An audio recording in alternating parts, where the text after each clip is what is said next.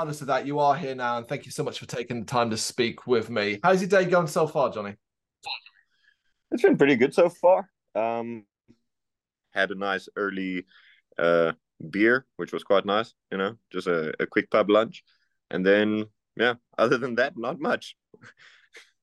That's good enough, man. It's good that it's relaxed as we are on the home stretch to the release of the new album, Elektrik Ram, out April 28th via Mongrel Records. Where's your head at with it right now? Are you at that stage where you just want the full thing out? Yeah, very much so. I just got a, a photo now from uh, Warren um, from Mongrel Records. He just sent me through a photo of the first um, physical copy that's been opened um, in where was it? I think in Spain, one of our distributors. So I've been stressing about that. I was like, are they going to be on time? Do we know? So that's good. They just, yeah, they've just shown up at the distributors, and now I'm fairly relaxed. Now I just kind of want them to be out and about, you know?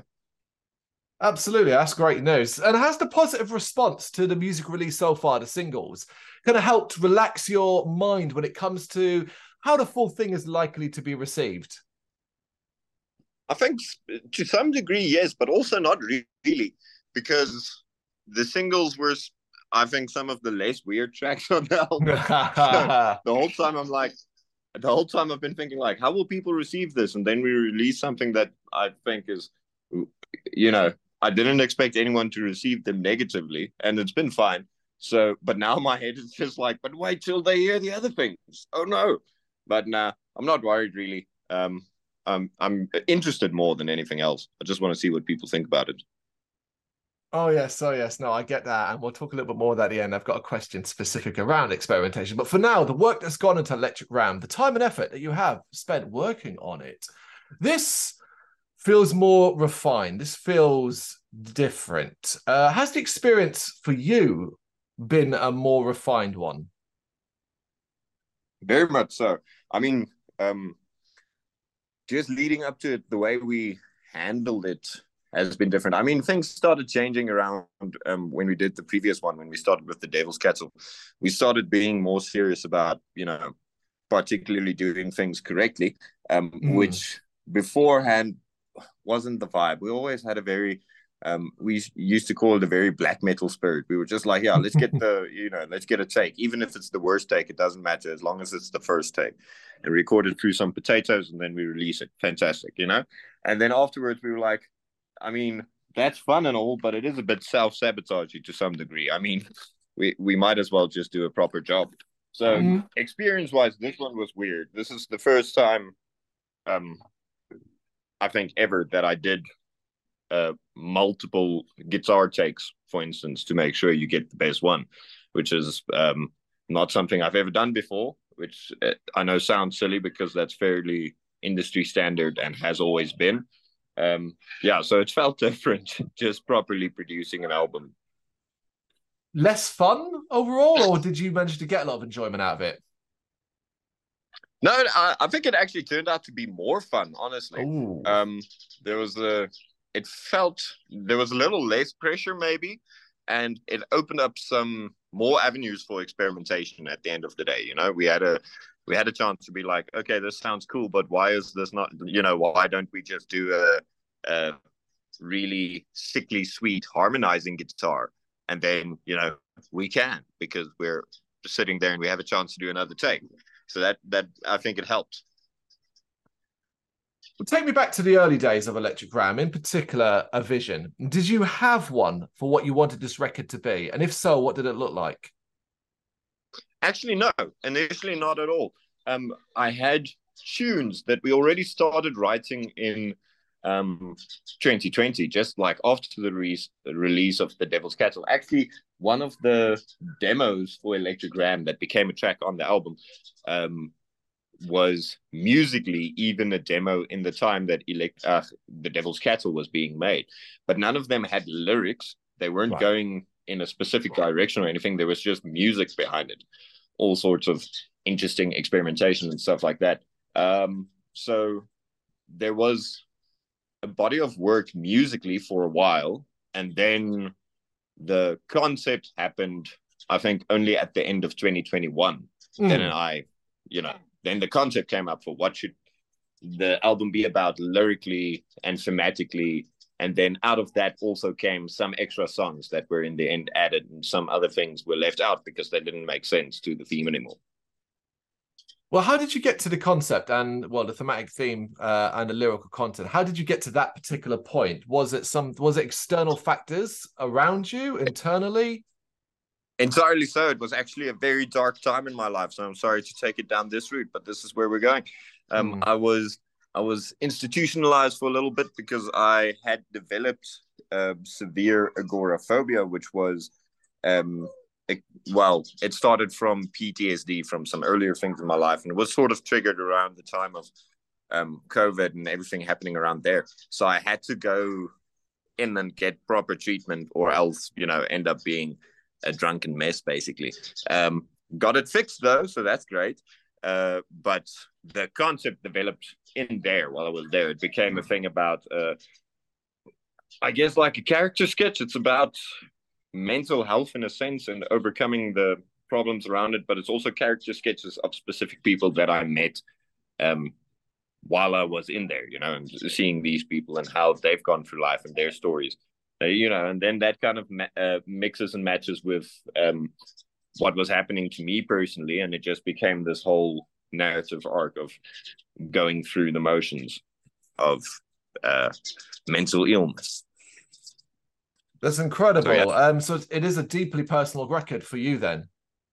It definitely is, um, which is weird because um, at some point I was under the impression that I because I use how I usually do it is I um, when I handle the lyrics or whatever, I always feel like I'm from a spectator side. I do sometimes write about myself, but more generally, I write other people's experience into a personal um, narrative, you know, um, and that's how I've just usually done it. And this time, I thought I was doing the same thing until we were kind of getting down to it and actually recording what I had written down. I was like, oh wait, no, this is this is uh, more intensely personal than I had expected as it was happening. I thought I was being sly about it, but I really wasn't. So, but it's good. It's good. And what was the what was the rest of the band's initial reaction to hearing, reading, and understanding what you were writing? Um, I think it was it was good actually. Um, with the guys in the band, you know, um, there was some hesitation, I think, from my side, but we're we're a close knit group, you know, and we get along well, and we support each other wherever we can. And they knew I was going through this at the time, so it wasn't. Um, um, yeah, they knew what was gonna uh, come out of it. I think, or I think they initially were ready for that kind of record to be made.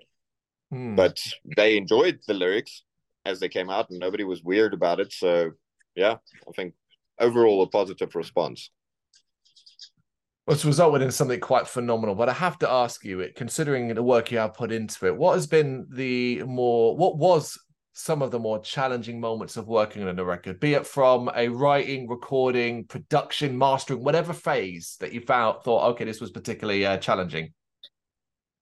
Um, yo, there were a couple of moments. I'm not gonna lie, there was a lot of back and forth on this one, um, in different phases of the record. But I think the most challenging bit was actually about the last uh, let's say four months when we were working on it, which was mixing and mastering phase. And it's not because um, the process wasn't smooth or it wasn't working out.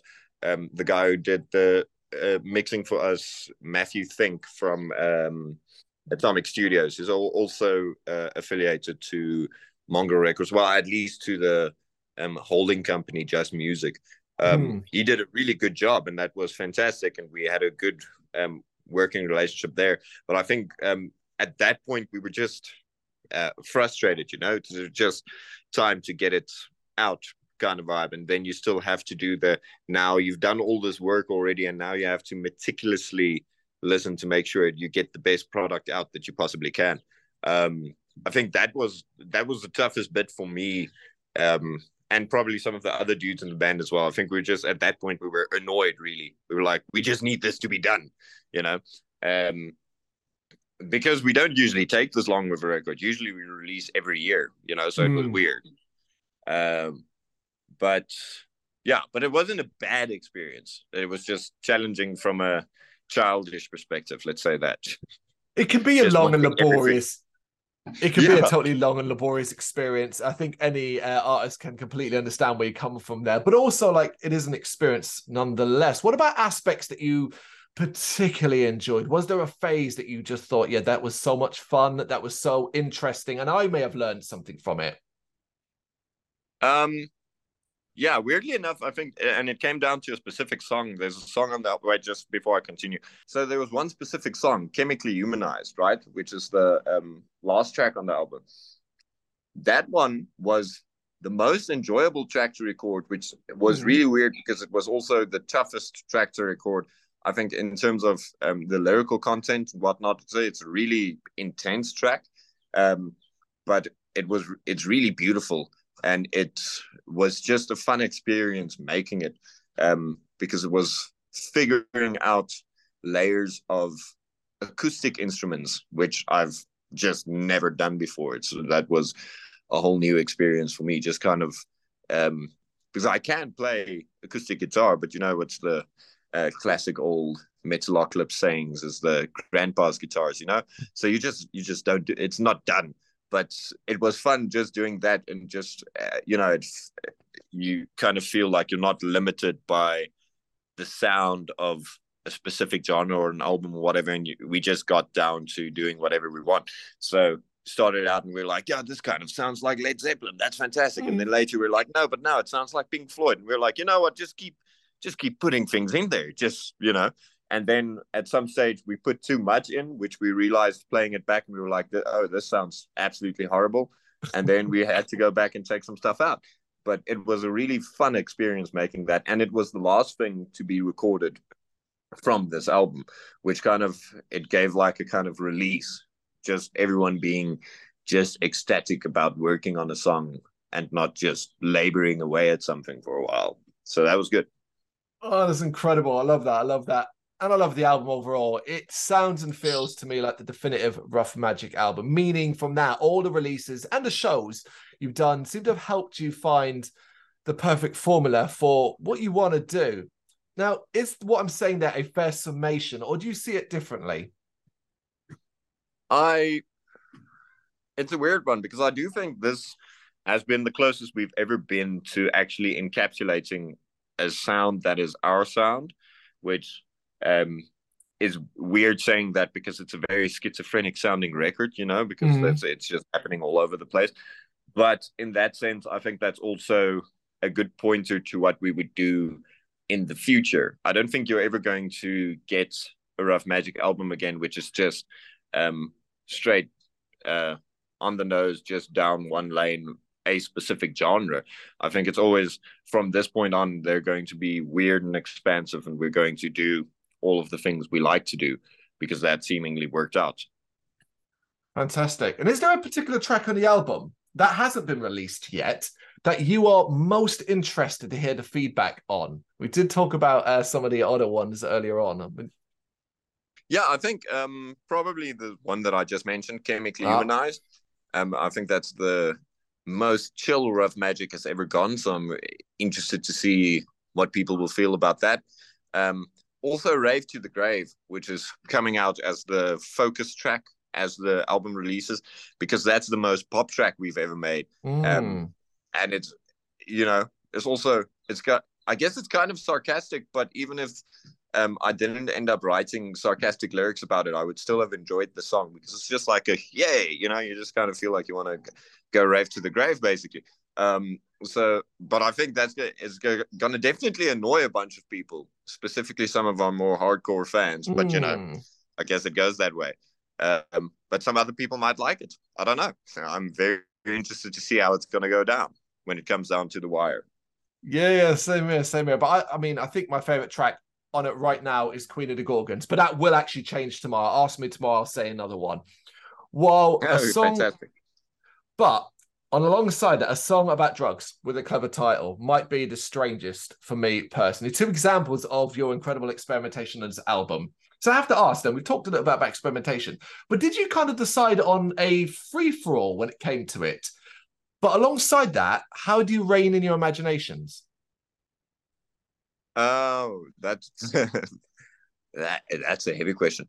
It was yeah, it wasn't so much of a free for all, I guess, but it was um what happened was um a ways back it would be a thing like we're writing a riff or whatever, right? And then you have the riff and you kind of present it and you're like, oh, this is kind of the idea where we're going, and then be like, yeah, but this is, you know, it's not dark enough or if mm. it's hmm. not dark then at least it's not heavy enough or whatever and this was the first time i guess we were just like so what you know it's like is it fun to play great we, we're going to be playing these things live so why not just have fun while we're doing it? Um so i guess that's why it came out weird because in a sense it was a free for all because nothing was off the table unless it was shit you know? Someone came in and they played a riff or a composition or whatever and it just it's not a good composition. We'd have been like no yeah that's not going to work. But um and we did. Some of the things just didn't make it you know? They mm-hmm. just, just weren't good enough. Um but yeah the ones that did make it um like i said it wasn't that thing of being like oh that's too uh it's again the self-sabotage thing i think back in the day also we'd be like that's that's too catchy we wouldn't want a catchy song on a record. That kind of goes against whatever we had set up in our minds at that time. And now this time around, I was just like, no, catchy's good. I like that. I want people yeah. to have it stuck in their heads for a while. Yeah, and it's um, not like it's a complete but, mental shift, complete um about turn for your music either. It's not like, oh my god, it's a totally different band. No, definitely not. And I mean, you can only get so far away from a sound if you're still using the same pedal board, you know, it's it's still it's still drenched in fuzz and you know ugly guitar noises. So you can, uh, you know, you can only change it up so much, honestly. Of course, you guys, Ruff Majik is a well known name within the South African rock and metal scene, and the wider world is really getting to know you more and more. Uh, it seems to be spreading nicely around. But of course, there is still the biggest challenge of all, which is turning Ruff Majik into a household name around the world. What do you see as the biggest challenge in doing that, and how do you plan to overcome it? You know, it's weird because I have a very specific answer for it. Um, mm-hmm is I think the biggest challenge for us right now is to get our Spotify numbers up, right? Which I Ooh, know yeah, that yeah. sounds strange because that's just a standardized thing that people do. But for the longest time, I think up until this record, um, we were just as a band very against Spotify, right? Um, right. Just I'm not a fan in terms of the way they um, pay out to artists and just their business model in general, all that kind of stuff. Um, but going into this album, we had a sit down kind of, and we were like, listen, it's the, you know, the, you kind of have to, it's a necessary evil. You need to figure it out. And that's been tough because now it's the first time ever where we, when we were starting to work on this on Spotify specifically, because we got people um, that got into Ruff Majik and a lot of people, but it's usually through like our Bandcamp or YouTube or whatever. Mm. No focus on Spotify ever. So going into this album release cycle, we started out with like I think maybe a thousand monthly listeners, which wasn't a lot. Um, and it's been slowly chipping away, you know, moving upwards, trying to get it more and more. And yeah, that's been that's been a challenge for me. Um, just mentally, I'm like, I hate this thing, but I kind of have to work with it and I have to figure it out. Uh, but we've been doing it, you know. It's a, um, and that unfortunately uh, you got to be real with yourself. If you're aiming for something like a household name or whatever, that that's where it's at. If you're not on Spotify, it's uh, you know, you're wasting your own time, honestly. Um, so that's what it came down to. Well, yeah, if you ignore it, if you decide, oh, I'm not going to play the game, as it were, you're just pushing against the tide. Uh, it's pointless to even try. Yeah, exactly. So, yeah, that's definitely the most challenging part of it so far was just um, actually playing the game now for mm. the first hmm. time since the inception of Ruff Majik. But it's all right. We, I think we're we're managing it so far. Yeah, I think it's important as well, though. You know, it can go another way, which is then becomes obsessive about the numbers, and it can be then obviously quite damaging potentially to to a person's mental health or just how they feel about music in general when those numbers fluctuate and go all over the place and don't hit what you want them to hit it can be messy. No, definitely, definitely. So it's been more of a um, motion of trying to um get people onto the fact that we do actually release our music via Spotify and that kind of thing, and yeah. not so much the numbers, you know. But every yeah. little bit that comes in is like a small victory. Like in the offices or um, when me and Warren have video calls, we're like, all right, it went up with X percent. Woo, great. You did a good job. And then, you know, it's right back to the grind. Um, but it's not, yeah, it's not so much about the numbers. I don't care about that. It's just um, knowing that people would be out there listening. That's the important thing. It's uh, each in one individual number is a is a new pair of ears. Exactly, and that's fantastic. All right, Johni, we reached the part of the interview now where it becomes a little randomized. Uh, I'm going to be throwing a selection of random questions at you that are pulled from 500, randomly chosen for you. They can be serious, they can be nonsensical. Are you ready? Sick. Yeah, right. we're so ready. What's the first thing you do when you wake up in the morning? Uh, I stretch and I walk outside. Um, and I walk back inside and get back into bed. Honestly, that's pretty much the how it goes. I I was convinced, considering what we we know now, is that you were going to say light up a cigarette. That's normally the first thing for a smoker. Yeah, so it. I mean, that does happen sometimes, but less regularly. I think I just like I wake up and I walk and I'm like, yeah, but I'm not fully awake yet, you know. So I go stand outside and I'm like, oh, you know, it's it sucks. It's way too bright out here, and I'm just right back in bed, you know. And then when I wake up, yes, light up a cigarette for sure. All right, what is your poker tell if you have one? My poker tell. Mm. Um, I don't know if I have one because I don't play a lot of poker. Uh, um, but I'm assuming it's got something to do with my very expressive uh, eyebrows somewhere. So probably I do something like "ho ho," and, and then people are like, uh, "Okay, all right, yeah, what's happening." Um, Even the sunglasses yeah, wouldn't work so then. that's okay. yeah, no, this just goes right above. Honestly. What has been your favorite place to play to date? My the yo, that's a hard one. I mm. think my favorite that we've ever done was probably um, Sonic Blast Fest at um, when they were still in Moledo. I, I, believe that was in 2018. That was fantastic.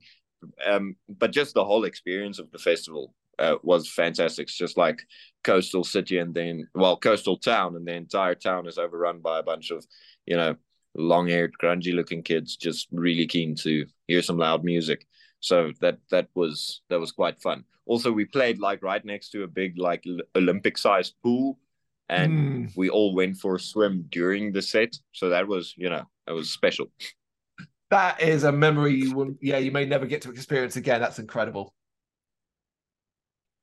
Yeah. What's an what's an unpopular opinion you have about heavy metal in general? An un- uh, hmm that's a good question. Um, I think it's time for a bunch of the older cats to step down, which is now, mm. right now, a very unpopular opinion considering Metallica's smashing new album that just came out, like literally right now. But yeah, I think it's about time to see um, some of the guys who've been working hard over the years to just be those top build headliners at the moment. You know what it is. You know, you always see the Metallica and the Iron Maiden, and you know they're always the ones up there, and love them to bits. Obviously, would love to see them all a thousand times more, but it's time. It's time for some other guys to move up in the ranks. I feel. I don't think you're wrong. We won't have a slew of new headliners if they don't.